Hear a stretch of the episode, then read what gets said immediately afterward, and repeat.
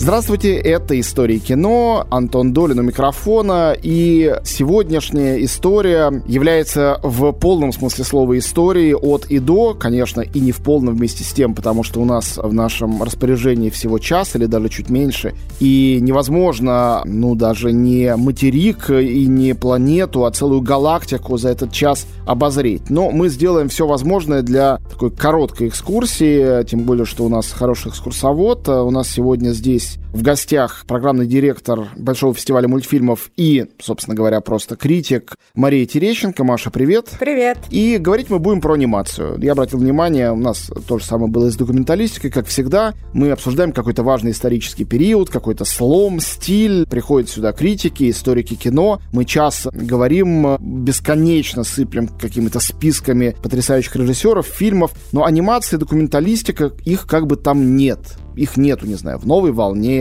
немецком экспрессионизме, там, в неореализме. Их нету. Они в каком-то своем отдельном мире. В то время мир-то это не отдельный, он проницаемый. И в случае с анимацией он до такой степени проницаемый. Документалистика, допустим, и действительно чаще можно найти на фестивалях или в телевизоре, или в компьютере. Но с анимацией это все иначе. Ты приходишь в кинотеатр, даже, допустим, такой большой продвинутый кинотеатр, где показывается и старое какое-нибудь кино, и какие-нибудь ретроспективы, рядом с этим новые блокбастеры. Ну, обязательно идут мультфильмы, обязательно. Какие-то иногда авторские, чаще голливудские, могут быть отечественные. Без них не обходится. Они идут в соседнем кинозале или в том же самом кинозале на другом сеансе. Но почему-то мы смотрим на них отдельно. Я даже не знаю, это привилегированное положение, потому что очень часто люди начинают свое киносмотрение в своей жизни с анимации. Первое, что смотрят дети, это мультфильмы. Это привилегия или наоборот, это какое-то положение отверженных, или это маргинальное положение? Давай с этого, собственно говоря, вопроса и начнем. Ну, аниматоры, конечно, постоянно обижаются и считают, что это маргинальное положение. С другой стороны, вот Лара Малякова написала прекрасную книжку «Сверхкино», где она доказывает как раз, опираясь на Эйзенштейна, совершенно обратное, что анимация — это наоборот такое супер-супер-супер кино, идеальное кино. Я думаю, что и того, и другого понемногу. Анимация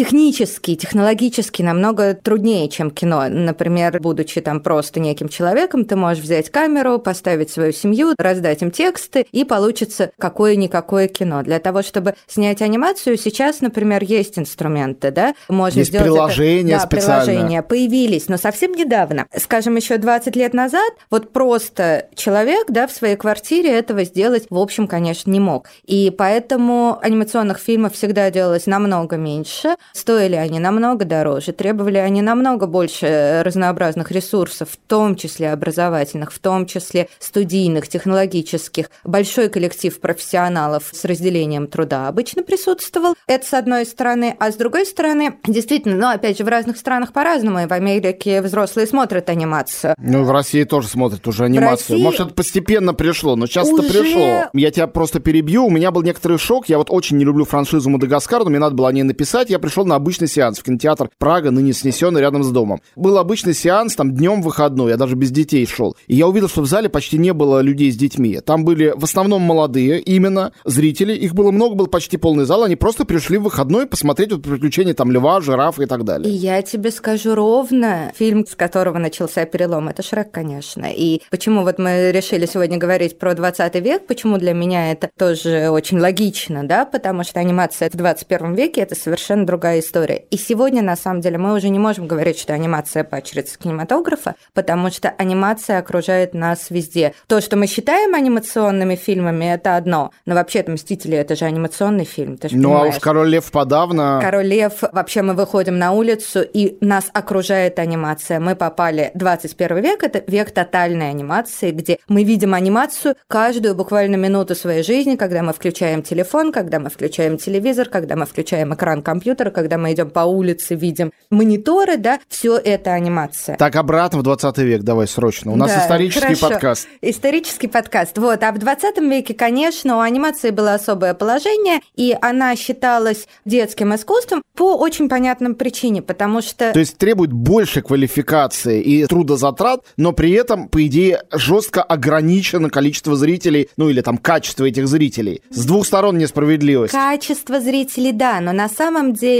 почему вот это вот сложилась история про детского зрителя? Потому что это позволило анимации выжить, да? Анимация во взрослом зрителе, она не окупалась, она вставала в ряд игрового кино, а так как она стоила там во много раз дороже, да, не получалось ее окупить. А на детском зрителе плюс мерчендайзинг, плюс как бы сопутствующие товары тролливали, и то, что она долго играющая, то есть ее можно смотреть, ну мы же до сих пор смотрим Белоснежку, с которой мы начнем. Да. Это позволяло ее окупать именно вот из этой бизнес-модели и вышла ее культурная роль. И мне кажется, что есть э, вот действительно два концептуальных преимущества анимации, причем я даже хотел бы настаивать даже плохой анимации над игровым кино. Две, но такие основополагающие. Первое, то, о чем ты сейчас сказала, то, что она гораздо медленнее состаривается. То есть, если ты показываешь сегодня ребенку, допустим, фильмы даже Чаплина, все надо очень много объяснять. Кто эти люди, почему мир так устроен, так выглядит. Когда ты показываешь вот этот вот пароходик Микки Маусом, ты ничего не надо объяснять. Ты можешь включить двухлетнему, трехлетнему, пятилетнему ребенку. Он будет смеяться, радоваться, и он не будет тебе говорить, выключи черно-белых мышей, включи мне поновее что-нибудь там Том и Джерри или Маша и Медведя. Ну, то есть, может сказать так, может не сказать. Это первое преимущество. Второе преимущество, действительно, возвращаясь к идеям Ларисы Малюковой и э, Сергея Михайловича Эйзенштейна, анимация — это идеальное кино, потому что кинематограф во все времена был ограничен, и было два глобальных ограничения. Первое — финансовое. Не все возможно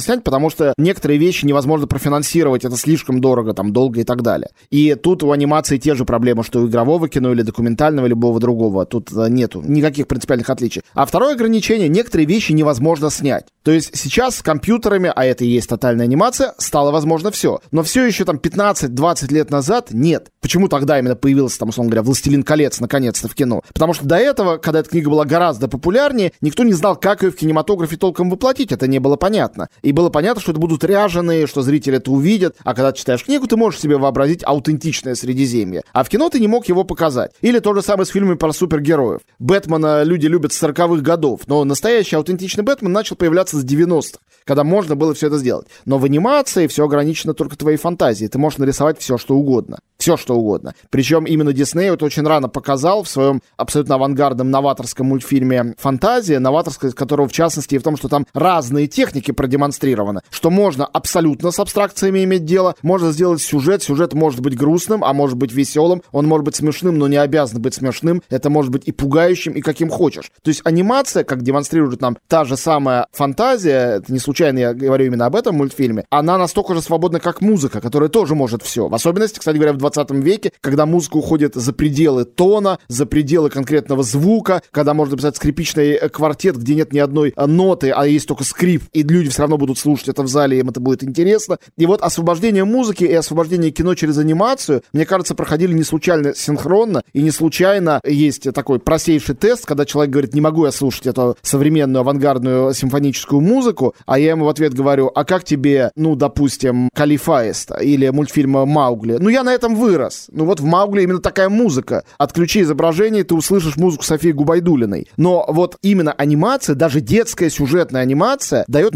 невероятное раскрепощение рассудка, просто зрительского. И, конечно, в этом она всегда будет впереди игрового кино, даже там, не знаю, Бунюэлевского, Эйзенштейновского, кого угодно. Есть же мнение, что советский режим разрушили мультфильмы 60-х, когда появилась у нас Очень своя школа. Да, хитрук сначала, потом ежик в тумане, и действительно вот через это искусство для детей с таким... Освобождение снизу. Эти люди выросли, и началась перестройка. Это чистая правда. Да, да. Ну хорошо. Тогда один вопрос, прежде чем мы перейдем к нашему списку с комментариями. Он такой глобальный. Ведь и сегодня есть этот разрыв, который никогда, наверное, не будет устранен вообще, между короткометражной анимацией и полнометражной анимацией. Короткометражное кино игровое и документальное, оно, конечно, тоже поражено в правах относительно полного метра, это понятно. Но очень часто оно все-таки меньше гораздо стоит, и очень часто короткий метр — это некая платформа, от которой человек отталкивается, чтобы сделать полный метр. Чаще всего так и бывает. Если человек всю жизнь снимает короткометражки, скорее всего, он занимается андеграундным кино, сугубо экспериментальным. Я боюсь, сейчас в анимации будет также очень скоро. Ах, вот как. Я думаю, что мы к этому идем, потому что раньше короткометражная анимация существовала как отдельный такой вид искусства, потому что сложно было получить сериал или полный метр, или как-то вот полноценно реализоваться. Это было слишком дорого, это было слишком трудоемко, и очень мало кому удавалось. Сейчас возможностей намного больше, и люди как бы с амбициями, люди талантливые, они очень часто не остаются в короткометражном кино и идут уже в не то чтобы коммерческие виды да, искусства, но тем не менее в какие-то такие сферы более форматные. И сейчас по-прежнему продолжают работать короткометражники как бы старой закалки, да, которые еще выросли вот на тех ценностях и идеалах. Но все чаще мы видим ситуацию, когда человек делает дебют в коротком метре, и дальше идет уже там в сериал, в полный метр и так далее, как это происходит и в игровом кино. Ну, что обидно, кстати. А, не, безусловно, конечно, всегда обидно, когда какой-то мир или вселенная начинает исчезать или не исчезать, а становиться служебной по отношению к какому-то формату. Есть, есть такая тенденция, если не произойдет какого-то чуда и действительно короткометражки не получат какой-то вот специальной такой платформы, специальной раскрутки, да, специального резервуара довольно посещаемого и который давал бы людям возможности реализовываться и получать славу и зарабатывать себе на жизнь, я думаю, что да, что приблизится к ситуации игрового кино. Хорошо, у нас сегодня десятка полнометражных мультфильмов, все 10 шедевральные, все 10 абсолютно разные, между ними ничего нету общего. И мы, конечно, как всегда, выбрали для вас их именно с тем, чтобы тут не было в десятке пяти диснеевских мультфильмов или пяти пиксаровских мультфильмов, хотя или пяти, или семи, или сразу всех десяти мультфильмов Миядзаки. Хотя, конечно, это напрашивается. Принцип нашего подкаста именно такой, что давать максимальное разнообразие в этих рекомендательных схемах. Ну, а у вас есть возможность всегда, отталкиваясь от одного конкретного фильма, если он вам понравится, искать вокруг него что-то похожее или просто фильмы тех же самых авторов. И начинаем мы с «Белоснежки и семи гномов», фильмов. Это полнометражный мультфильм студии Уолта Диснея, а не Уолта Диснея режиссера. Это важная деталь, сейчас, наверное, мы об этом отдельно поговорим. 1937 год принято считать, хотя я не уверен, что это действительно так, что это первый полнометражный мультфильм, ну уж точно, это первый полнометражный мультфильм-блокбастер, в успех которого и в Америке-то не очень верили, а потом он был таким, что они получили Оскаров по числу гномов дополнительных ко всему. Настолько народ был поражен художественным результатом. Для меня это и есть основополагающий Дисней, то, к чему восходит вся парадигма диснеевских анимационных сказок, хотя потом, понятное дело, студия развивалась, были совершенно нестандартные шедевры, и та же «Фантазия», или «Дамба», или «Пиноккио», это очень разные, и тоже принадлежащие, в общем, к раннему периоду Диснея мультфильмы, я уж не говорю про «Аладдина», «Русалочку», что-то такое, что возникал «Короля льва», уже, в общем-то, ближе к концу 20 века, это уже совершенно другая эпоха. Но вот здесь 37 год, и это самая Белоснежка, которая действительно изобретательность, юмор, трогательность и даже какие-то пугающие элементы, которые каким-то чудом работают до сих пор. Ты сказал про первый полный метр. Это, конечно, не первый полный метр. Первый был снят в шестнадцатом году в Аргентине, назывался «Апостол», он не сохранился. Из сохранившихся, 26-й, если я не ошибаюсь, год, это Лота Райнигер, Германия, как раз тот самый немецкий экспрессионизм, который ты упоминал. «Приключения принца Ахмеда» — это силуэтный был мультфильм по сказкам «Тысяча одной ночи». Тоже, надо сказать, сказочный, что характерно, но, тем не менее, он не имел огромного успеха. Она сделала его одна практически, там, ну, по пару человек ей помогала. Но действительно Белоснежка был первым таким успешным. При этом то, что в его успех мало кто верил даже в Америке, это просто мягко сказано. Это был абсолютный личный риск Диснея Уолта. Изначально планировалось сделать это куда проще, куда быстрее. В итоге фильм должен был разорить студию к тому моменту, как он вышел. И если бы он не был таким огромным успехом, то никакой студии Дисней у нас бы уже не было. Да уж, можно не сомневаться. Ну и, собственно, много и было таких случаев и историй. Я, собственно, сам разговаривал с Хайо Мидзаки, который говорил, что начиная с своего первого мультфильма, они боялись и до сих пор боятся. Вот выйдет этот фильм, он провалится, и студию надо будет закрывать. Но тогда это было намного круче. Вот мы говорили сейчас о том, что анимация детская, тогда никто об этом не знал. Никто не знал, что анимация может быть успешным детским продуктом. Собственно, это выяснилось ровно на «Белоснежке». «Белоснежка» не снималась как детский фильм. Ну, как бы all ages, да, она для любой аудитории снималась. И то, что вообще может быть полнометражный фильм,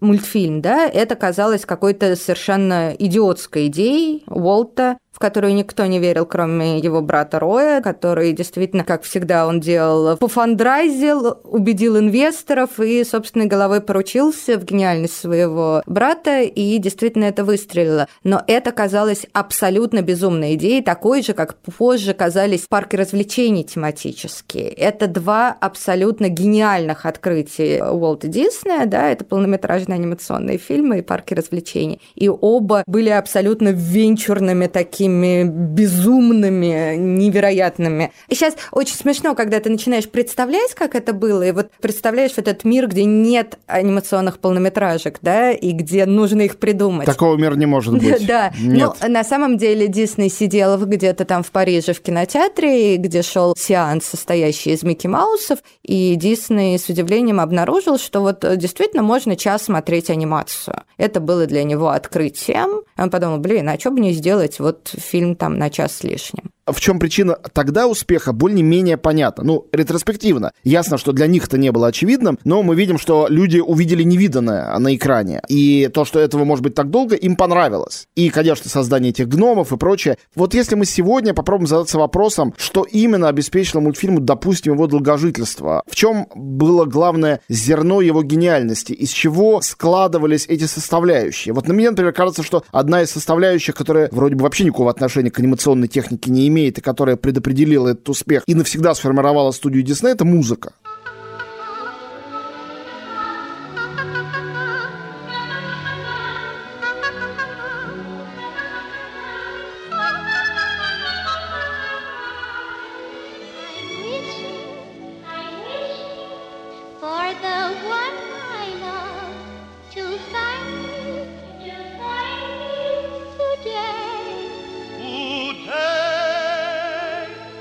Музыка очень важна была, и опять же, Дисней первый начал выпускать там саундтреки отдельно, да, но я думаю, что главное это, конечно, характеры, это то, что будет впоследствии самым главным для анимации, и характер не Белоснежки, хотя Белоснежки тоже для определенной ЦА, но в основном гномы, да, гномы и злая колдунья. Если вот мы посмотрим игровое кино, то создать острый характер в игровом кино очень мало кто может, да, есть отдельные комики, очень яркие, мы их знаем, да, которым это удается создать острый, на грани гротеска, абсурда характер. А анимация это может лучше, чем многие другие виды искусства. И вот мне кажется, что Белоснежка хороший тому пример, какие там прекрасные эти гномы, какая там великолепная мачеха, колдунья, да, такое воплощение зла, и это все и на уровне графики, и на уровне анимации, и на уровне спецэффектов. Все играет и работает на это. В игровом кино это редко удается, и Белоснежка остается одним из самых ярких, характерных именно фильмов. Ну и самый отстойный там персонаж, конечно же, это принц. Ничего хуже, чем принц Белоснежки, придумать себе невозможно. Это самый схематичный, бессмысленный, и, конечно, любой гном его прямо на лопатке одним пальцем может уложить. Согласись, в принципе, вообще анимации не везло. Назови да. мне, много ты назовешь удачных принцев? Не-не, принц Все это... отстойные. Нет, в первом холодном сердце, потому что он злодей. Там очень классный. Вот когда принц становится, или как в Шреке, когда принц становится становится мерзавцем, все встает на свои места. Все сразу хорошо и убедительно. Хороший принц, еще и красивый, который должен кого-то спасти, поцеловать, это, конечно, какое-то недоразумение.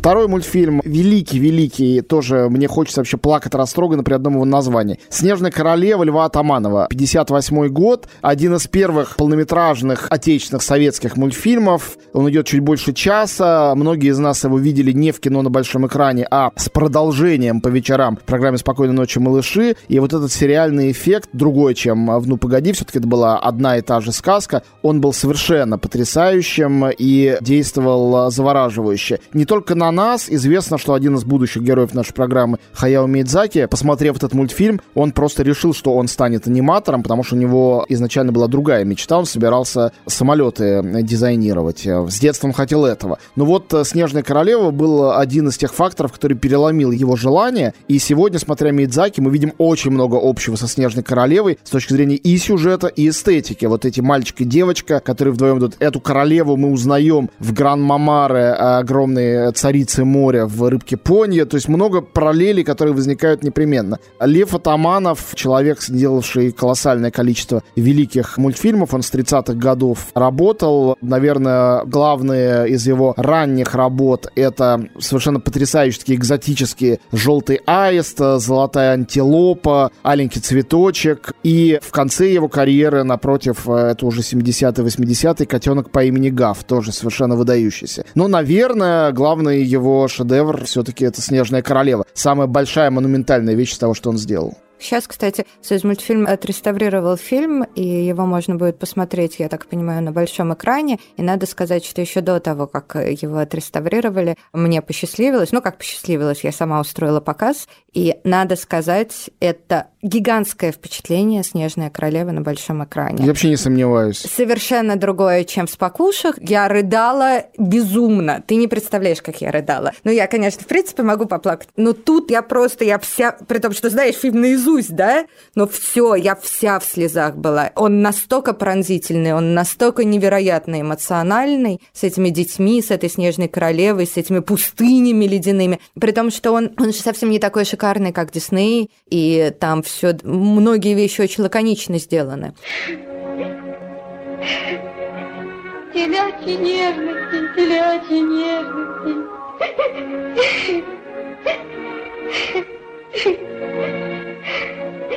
Так ты отстаньте, отстаньте вы все.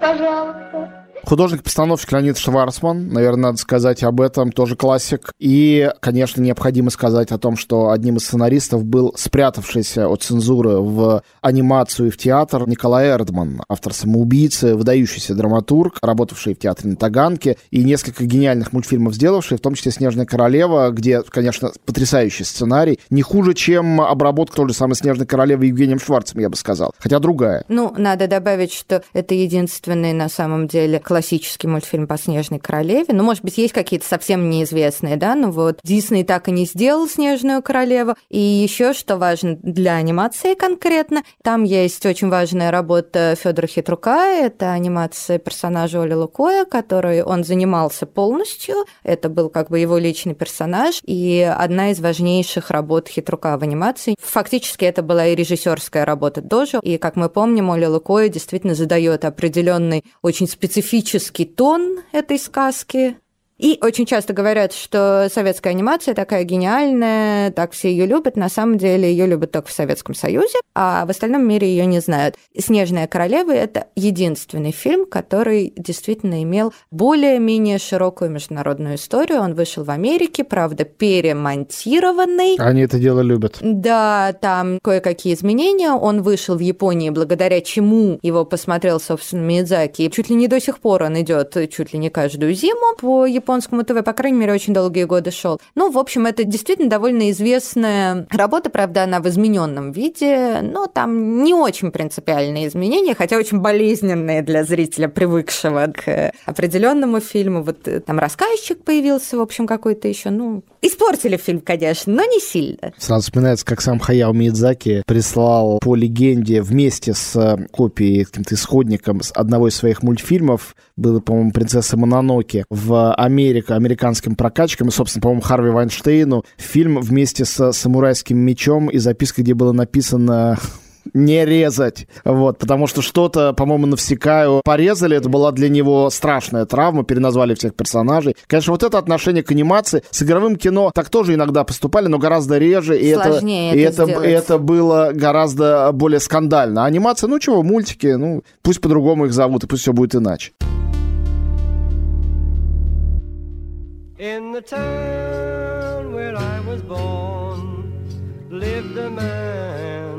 sailed to sea, and he told us of his life Следующий пункт в нашем списке, ну, на самом деле, каждый раз хочется какими-то восторгами засыпать это все, потому что, ну, вот здесь просто за гранью изобретательности. Сегодня ты смотришь этот мультфильм, ты не веришь, что это 68 год. Кажется, что мы и в 2019 еще просто не дозрели до появления такой анимации. Как можно было тогда настолько освободить свой ум и свою фантазию, чтобы такое нарисовать и сделать? Это «Желтая подводная лодка», экранизация одноименной песни и многих других песен группы Битлз канадцем Джорджем Даннингом, который сделал это в Лондоне. Это по своей свободе напоминает а, разве что только некоторые серии Монти Пайтон, а, с которыми дружили битлы, которых смотрели. Это не случайная, конечно, перекличка. Это та же самая эпоха. И по уровню творческой изобретательности это напоминает позднее творчество Битлз, собственно говоря. Вот когда ты внимательно слушаешь или читаешь текст «Белый альбом» или «Сержанта Пейпера» или «Эбби Роуд», ты не понимаешь, как в эти там 37 минут целая вселенная вдруг включается. Или как когда рассматриваешь обложку «Сержанта Пейпера». Ну, не может такого быть. И вот эта сказка про музыкальную страну, которую захватили какие-то синие вредины, и группу Битлз, которая отправляется из своего, значит, туманного Лондона в эту страну, чтобы ее освободить, с гигантским количеством вставных сюжетов, музыкальных постановочных номеров, огромное количество разных перемешивающихся техник внутри этого всего, конечно, глаза лезут на лоб. Причем при каждом просмотре, сколько бы их ни было, я смотрел, наверное, раз 20 этот мультфильм. Забавно. Я, кстати, прочитала вот как раз на днях, рассматривая что-то перед подкастом, что вроде бы, говорят, вредины должны были быть красными, поскольку этот фильм знаменовал окончание Холодной войны. Ах, а дальше, вот дальше самое интересное. Почему они не стали красными? Было две версии в том тексте, который я прочитала. Первый, что ассистентка Хайнца Эйдельмана, который, собственно, дизайнер, художник вот этого всего, она саботировала, игнорировала его распоряжение, что звучит странно. Да второе объяснение еще лучше, что не хватило красной краски. Мне нравится, хорошая. В общем, они стали синие, и ты говоришь, что это непредставимо с одной стороны, в смысле даже сейчас, с другой стороны. Вот это как раз то, что было и остается в авторской короткометражной анимации. И когда ты смотришь этот фильм, уже имея базу просмотров короткометражного кино, ты видишь там и Яна Леницу, и много чего, что было актуально для фестивальной мультипликации того времени, а это как раз время безумнейшего расцвета, когда и Загребская школа, и в Америке там очень интересные тоже явления происходили, и в Канаде Макларен на высоте. И, судя по рассказам команды, там был очень короткий период на эти съемки, очень много свободы, никто их не контролировал. То есть они, как мы бы сейчас сказали, отмывали бабло. То есть им дали денег, да, и они как бы делали, что хотели. И ребята просто оторвались. Ну, до такой степени. До такой степени, да. Когда люди любят смотреть авторскую анимацию, они очень часто задают вопрос, что курил автор, потому что, ну, действительно, когда хороший коллектив, когда всем весело, когда все хорошо проводят время, творчество может становиться весьма и весьма безумным даже без курения чего бы то ни было. Мне кажется, что вот по этому показателю безумия творческой свободы в нашем рейтинге, хотя он весь прекрасный, этот фильм явно занял бы первое место. То есть с ним сравниться невозможно, и сегодня ничто не может сравниться.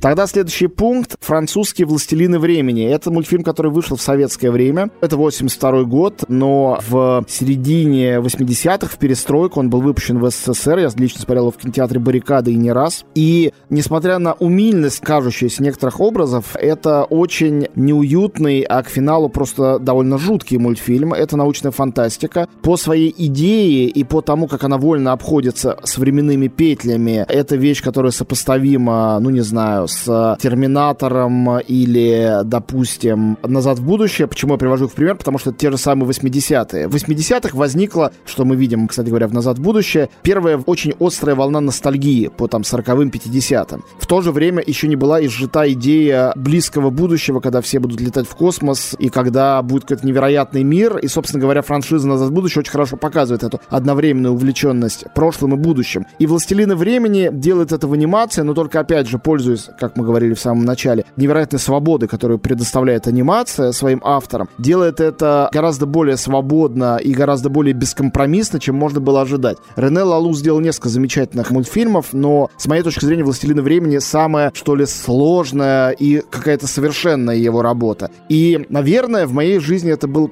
поворот, когда я, посмотрев этот мультфильм в свои лет 10, наверное, впервые просто понял, что может быть мультфильм, который вообще ничего формально детского в себе не содержит. Всегда казалось, что есть это разделение, есть какие-то нам ненужные мультфильмы для взрослых, которые ночью по телевизору показывают, и наши детские нормальные мультфильмы. А этот вроде показывался в детском кинотеатре, но совершенно ясно, что ничего детского в нем не было. Надо сказать, что «Властелины времени», которых я тоже смотрела в тех же баррикадах в детстве, мне кажется, что мне было меньше, мне кажется, что мне было не больше 7 лет, когда я его видела, и это одно из самых страшных киновпечатлений моего детства. Поэтому для меня он никогда не был умильным. Я думаю, что одной из составляющих успеха, ну, успеха в каком смысле? Он не был, насколько я знаю, сильно коммерчески успешным, я имею в виду культурного успеха. Этого фильма была, конечно же, работа легендарного художника Мёбиуса, его автоним Жан Жиро. Это человек, который, в частности, там работал на многих фильмах, в том числе на «Чужом», в том числе на «Пятом элементе» и много еще на чем. И один из самых знаменитых комиксистов, наверное, во всем мире. Ну, а Франции уж точно он король. Да, вот. И там, конечно, очень важен дизайн этого фильма, важно визуальное воплощение, которое очень яркое, которое врезается в память вот с детства. Ты помнишь эту картинку, да, эти впечатления. Правда, фильм всегда очень ругали за анимацию, которая делалась в Венгрии на студии Панония. И сейчас мы смотрим этот фильм цельно, да, и нам кажется, что никакой другой там анимации быть не могло. Но мне тогда так казалось. Но тогда фильм жутко критиковали, что Панония сделала очень плохую анимацию, что это было дешевле, поскольку Венгрия, но тем не менее, что они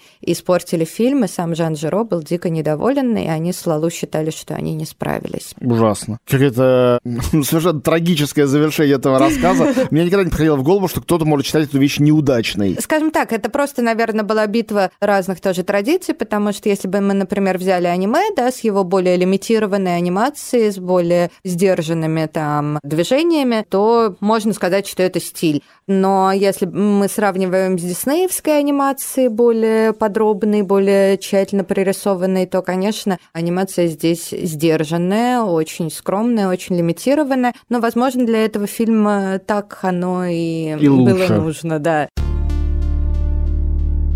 Следующий наш пункт — это еще более взрослая история, хотя кажется, что она поставлена по сказке, которую мы, во всяком случае, привыкли считать детской. Хотя любой Ведь человек... Сказка вообще тоже не очень детская, Конечно, нет. задуматься. Конечно, нет. Но и даже и Винни-Пух, если задуматься, не очень детский, а уж Алис в стране чудес, да и вовсе. Но, тем не менее, я хочу сделать здесь очень важную оговорку. Мы здесь будем говорить об Алисе, она же называется Аленка, об Алисе Яна Шванкмайера, чешского сюрреалиста, замечательного гения кинематографа, трудно сказать, что именно и только анимации, это совсем не так. И несмотря на то, что это, конечно, делалось взрослыми людьми для взрослых людей, дети, ну, многие, во всяком случае, поразительно чутко реагируют на эту магическую картину. Она, например, не очень нравится моему младшему ребенку. Мой старший ребенок я впервые посмотрел, когда ему было лет 7. И я говорил, что ему это не будет интересно. Он влюбился в это и был абсолютно заворожен. Ничего формально запрещенного для детей там совершенно, конечно, нету. Но при этом, когда белого кролика играет э, чучело белого кролика, то есть настоящий кролик когда-то, превращенный в странное такое существо, это уже не очень уютно. А уж когда Алиса превращается, девочка, в маленькую девочку и вместо этого становится такой страшноватой неподвижной фарфоровой куклой из начала 20 века, в эту секунду поеживаются все, а те, кто смотрел некоторые американские фильмы ужасов, просто выключают телевизор, если смотреть это в телевизоре.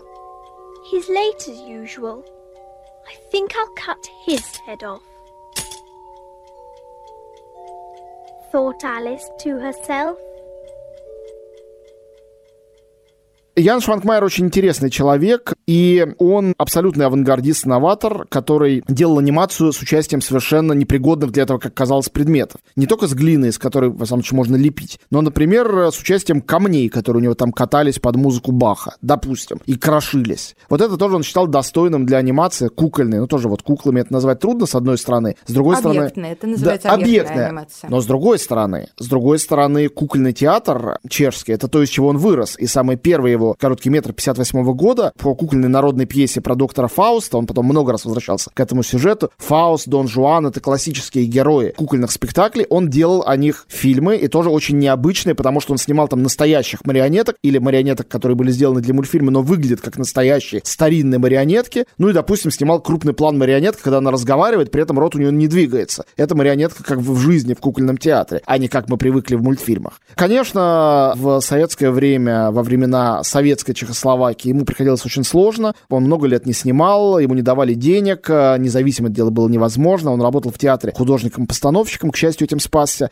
И «Алиса» — это его первый полный метр, сделанный в 87 году, соответственно, в перестройку, когда ему было уже сильно за 50 учитывая, что после этого он снимал практически только полные метры, понятно, что он всю жизнь этого хотел и просто был вынужден на, на протяжении 30 лет карьеры делать не то и не так, как ему на самом деле хотелось. Поэтому Алиса настолько фантастическая история, что в нее спрессовались все его желания, надежды и творческие амбиции за долгие десятилетия. Ну, с твоего позволения я уточню, что, допустим, для анимационного кино сделать первый полный метр в 50 лет – это довольно рано вообще-то. А если говорить про те времена, то даже сделать свой первый короткий метр в 40 лет как режиссер, это тоже, в общем, юношеский дебют буквально. Поэтому тут не стоит так уж преувеличивать его угнетенность. Для того времени это было нормально. И второе важное уточнение, что, несомненно, Шванкмайер стал таким воплощением во многом чешской анимации и чешской кукольной анимации. Да и чешской культуры как таковой. И чешской культуры конечно. во многом тоже. Но, тем не менее, хочется еще добавить, что все-таки за его спиной, конечно, огромное наследие вот этой вот чешского кукольного театра, чешской куклы и чешской кукольной анимации. И чешской смеховой культуры, какой-нибудь Швейк, например, это не имеет отношения к кино вообще, но, конечно, это очень важно. Ну вот за его спиной, в частности, великий чешский кукольник Иржи Трынка, который сейчас, конечно, смотрится во многом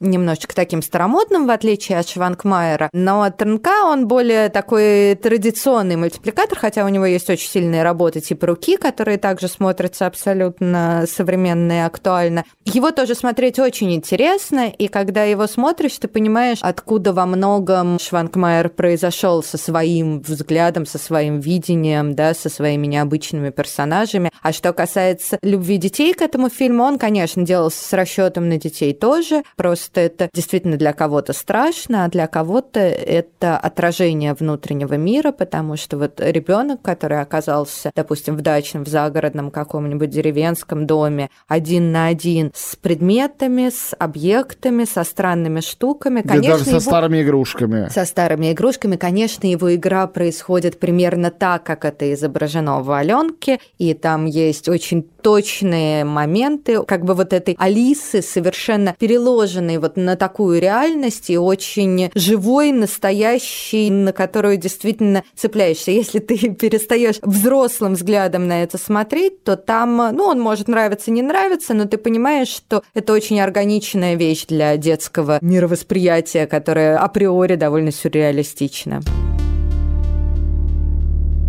Следующий мультфильм в нашем списке изумительным образом встает в пару с Алисой, при том, что с точки зрения эстетически ничего более далекого представить себе невозможно. И тем не менее, «Мой сосед Тотара» — один из шедевров Хаяо Миядзаки, великого японца, до сих пор живого и работающего над своим новым фильмом сегодня. Фильм 88 года, фильм, существа из которого Тотара, Тотара на самом деле это искаженный тролль, то есть это странное существо, дух леса, который встречает две девочки. Девочки приехали в загородный дом с папой. Папа такой странный чудак, занятый своими делами. Мама у них в больнице. Девочки в известной степени предоставлены сами себе, идут играть и встречают этих самых Тотора. Сначала маленьких, а потом гигантского Тотора, живущего в огромном дереве. А это дерево — это как бы портал в другой мир. И в этом смысле, конечно, эти девочки — это таинственное существо, которое могло бы показаться страшным, но оно волшебное. И даже просто дерево и дупло — это, конечно, та же самая кроличья нора. Это очень похоже на мир Алисы, просто Кэроловской, а не Шванкмайеровской. И это опять вроде бы совершенно детская сказка, но совершенно взрослая проблематика. В частности, Миядзаки основывал этот мультфильм на своем собственном детском опыте. У него мать очень много болела, по-моему, у нее был туберкулез, и он все время боялся, что она умрет. В любом случае, очень по ней скучал. И именно это здесь отражено. Это один из самых японских и наиболее реалистичных, при том, что основное все вроде бы сказочное, но все равно это наиболее реалистичный по показу просто быта японского его мультфильм. Ну и, собственно говоря, этот Тотора стал логотипом студии Гибли, студии, на которой работал Мидзаки. И хотя у него больше десятка уже полнометражных культовых работ, наверное, более любимый, чем Тотора не существует. И уж точно с Тотора случилось то же самое, что случилось у Джорджа Лукаса за 10 лет до того со «Звездными войнами», когда просто продажа игрушек помогла, чего они не планировали в студии Гибли, не знали этого наверняка, помогла окупить, ну, на самом деле, расходы и вообще позволить студии спокойно смотреть в будущее, не бояться немедленного разорения, потому что все хотели себе плюшевых Тотора, и все хотят их до сих пор. Про мой сосед Тотора, конечно, очень интересно, потому что из всего нашего топа, вот если не считать Белоснежки, это один из самых, наверное, популярных фильмов, потому что мы старались выбирать все-таки не самые известные, не только самые очевидные, да. да. Тем не менее,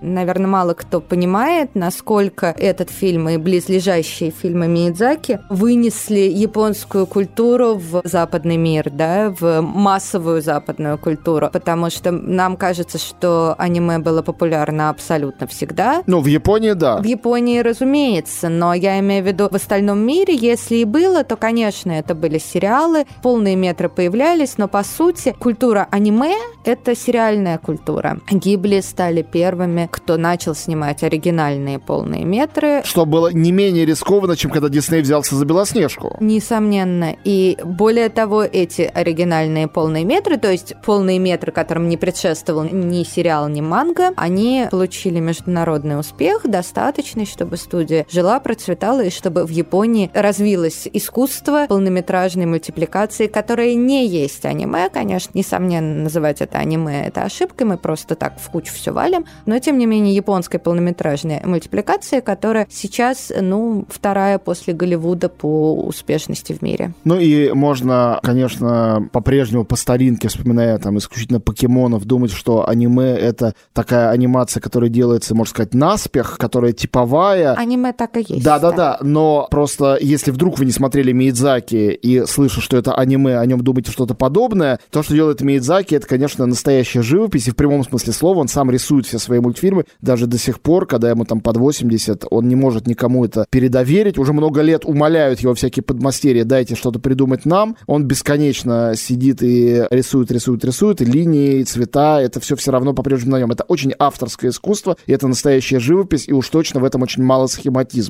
Наоборот, невероятная проработанность, которая сопоставима там с живописью, ну, японских классиков, там, допустим, Хакуса или каких-то других классиков гравюры Укиё-э, которые, конечно же, вдохновляли Миядзаки, это сто процентов. Ну, к слову, когда мы говорим слово аниме, мы имеем в виду, конечно, не только скромность фанов, ее тоже, да, и дешевизну производства. А в первую очередь сам анимационный стиль. Для аниме характерна его схематичность, да, схематичность отображения эмоций. Это фактически такая комедия дель арта, где есть эмоции маски, на которых все разыгрывается. И, конечно, Мидзаки намного более психологичен, хотя его психологизм тоже своеобразный, немножечко японский. Ну, конечно, он настоящий японский художник, воплощение японского. Точно он ни в чем, хотя у него очень международные миры, но он ни в чем не идет на компромиссы коммерческого толка, чтобы понравиться мировому зрителю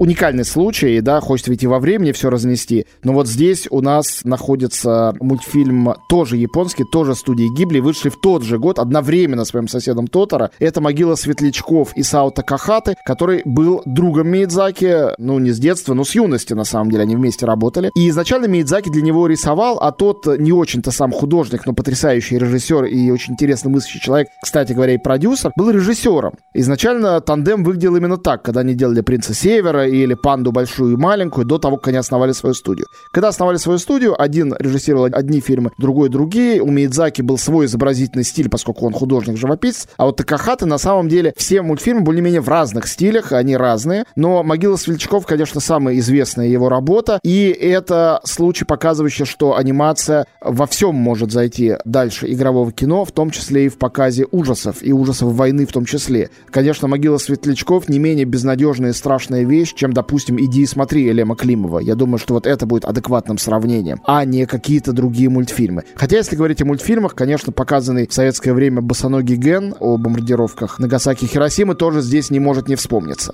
Могила светлячков и Саута Кахата. Ну, босоногий Ген, э, там скорее такие ужасы визуальные, да, а здесь как раз очень интересно. Тут психология. Что, да, что здесь именно психологически мы не видим фактически ни войны, ни, там, ни трупов, ничего такого. Мы видим только двух детей, которые живут в военные времена и у которых банально нет еды. Собственно, военных действий мы не видим, и вот ужасов войны в таком смысле. Но двое детей, старший мальчик и младшая девочка, он о ней пытается заботиться, как старший брат, и не очень в этом преуспевает, и вокруг этого построено невероятно трагичное повествование, которое основано, надо еще добавить, на, на реальной истории. истории, да, на книге, описывающей реальную историю, и действительно, по-моему, один из самых душераздирающих фильмов. За всю историю кино. Вообще, да, а не, не только анимационных.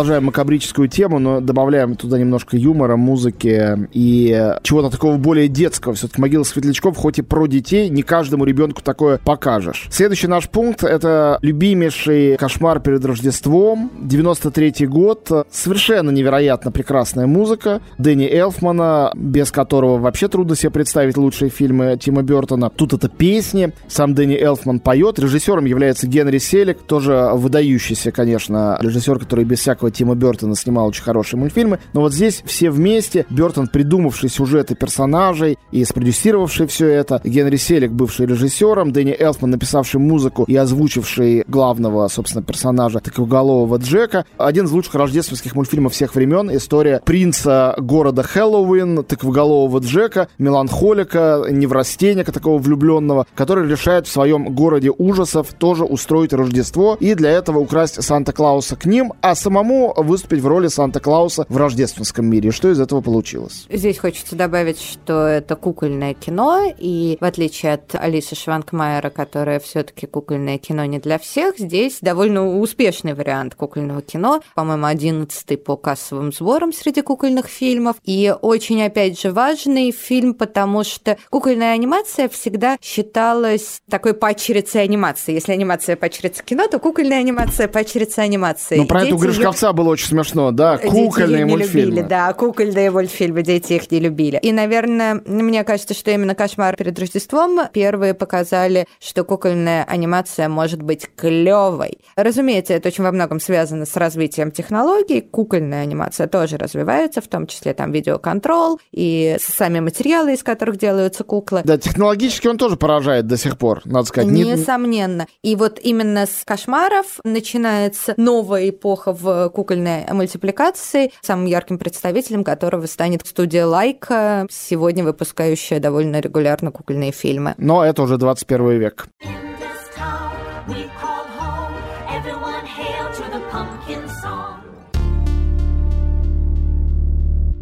Третий рискованный революционный мультфильм в нашем списке. Если первая была «Белоснежка. Семь гномов», вторая, ну, не конкретно «Мой сосед Тотора», но вообще полнометражные мультфильмы студии Гибли и Хаяо Миядзаки, абсолютно авторские одновременно с этим, к счастью, коммерчески успешные. И вот третья — это история игрушек. То, с чего началось настоящее восхождение и успех, уже существовавшего во времени довольно давно, студии Pixar, Джона Ластера и его товарищей. Они довольно давно существовали, они разрабатывали разные эффекты, спецэффекты, дружили с Industrial Light and Magic, со Стивом Джобсом, который их всегда крышевал, с Джорджем Лукасом, естественно. Они все были такой веселой сан-франциской тусовкой, которая, когда сказали, что они сделают полный метр только компьютерные анимации, в успех этого мало кто верил. И считал, что смотреть вот такое полтора часа на экране точно, ну, дети точно не смогут. Потому что это непонятно что. Ну да, вот мы, программисты, нам любопытно посмотреть, как это все работает в этих вот демонстрационных роликах. Но приключения прошлое. Мне кажется, что кроме технологической гениальности истории игрушек, конечно, гениальна была креативная идея, которая сводилась к тому, что игрушки — это игрушки. Что такое реалистичность в случае с изображением игрушек, не так очевидно. И эта уловка люди действительно выглядят до сих пор пугающими в истории игрушек, как человек нарисован. Сейчас это уже не так.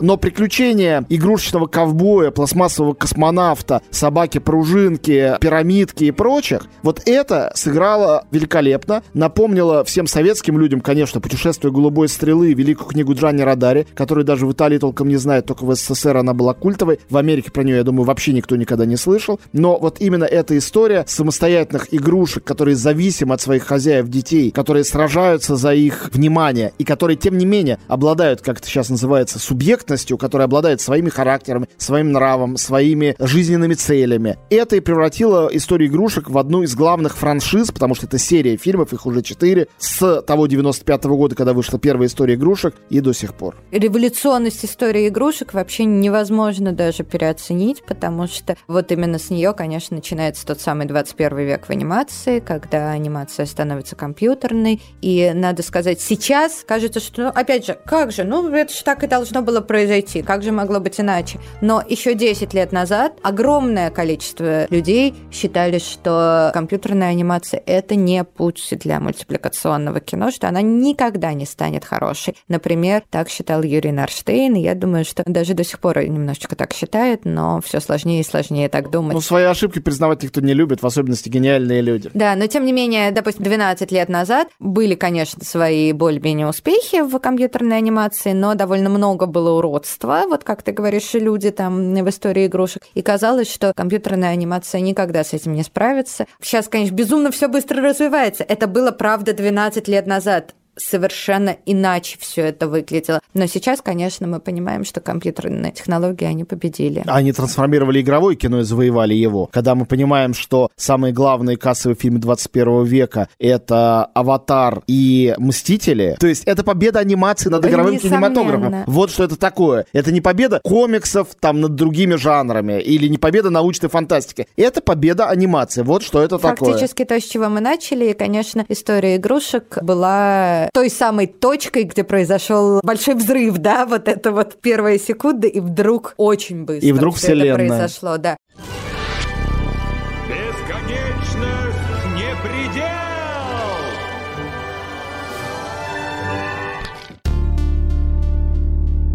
Ну и время наше почти закончилось, но мы не можем на девятой позиции завершить. У нас есть десятая. Очень коротко. Для англофилов и для всех людей доброй воли чисто британский юмор Ника Парка породил гениальное произведение студии Ардман «Побег из курятника». Это 2000 год, последний год 20 э, века. И это потрясающая оптимистичная пародия на фильмы о Холокосте, о побеге из концлагеря или в советском варианте можете себе представить «Побег из ГУЛАГа». И, конечно, если отрешить отрешиться от жанра и содержания. Это история о том, как глуповатый, но очень отважный петух, его озвучивает там Мел Гибсон, и несколько кур, которые оказываются, конечно, гораздо умнее петуха. Вот это вот баланс мужского-женского, гендерно-феминистический, там очень здорово показан и налажен. Этот единственный мужчина в курятнике, он, конечно, самый отважный, но и самый тупой. Но и не будь его тупизны, не было бы и побега, с другой стороны. Тут сложная диалектика, очень интересная. Это пластилиновый мультфильм, невероятно изобретательный, и, конечно, то, как он провозглашает свободу, показывает, что свобода, о которой мы многожды говорили сегодня во время обсуждения этого топа, это для анимации очень важный критерий. Свобода фантазии, свобода юмора, свобода выбора темы или формирования персонажа, а не только его убедительность или эмпатичность, или другая милота, там, симпатичность нарисованности, которая, конечно, для зрителя тоже важна, но не настолько. Ну я добавлю буквально одну фразу, почему хотелось очень включить этот фильм в топ, потому что связан он действительно с английской, с британской студией Артман, еще одним мировым брендом, в общем, после Гибли вторым не голливудским мировым брендом, хотя эта студия не очень много сделает фильмов, но они неизменно очаровательные, в том числе короткометражные фильмы Ника Парка, которые предшествовали «Побегу из курятника», связанные с персонажами «Волосы громят», «Неправильные штаны», «Бритва под ноль» и так далее. Спасибо большое. У нас в гостях была Мария Терещенко, программный директор фестиваля мультфильмов. Ну и, собственно говоря, финал нашей программы — это прямой выход в наш 21 век, в котором мы живем. И думаю, что вы эту линию после нашего списка прочерьте сами без труда и с удовольствием. Это были истории кино. Подписывайтесь на наш подкаст и другие подкасты «Медузы». И хочу отдельно объявить о том, что в самой последней серии нашего подкаста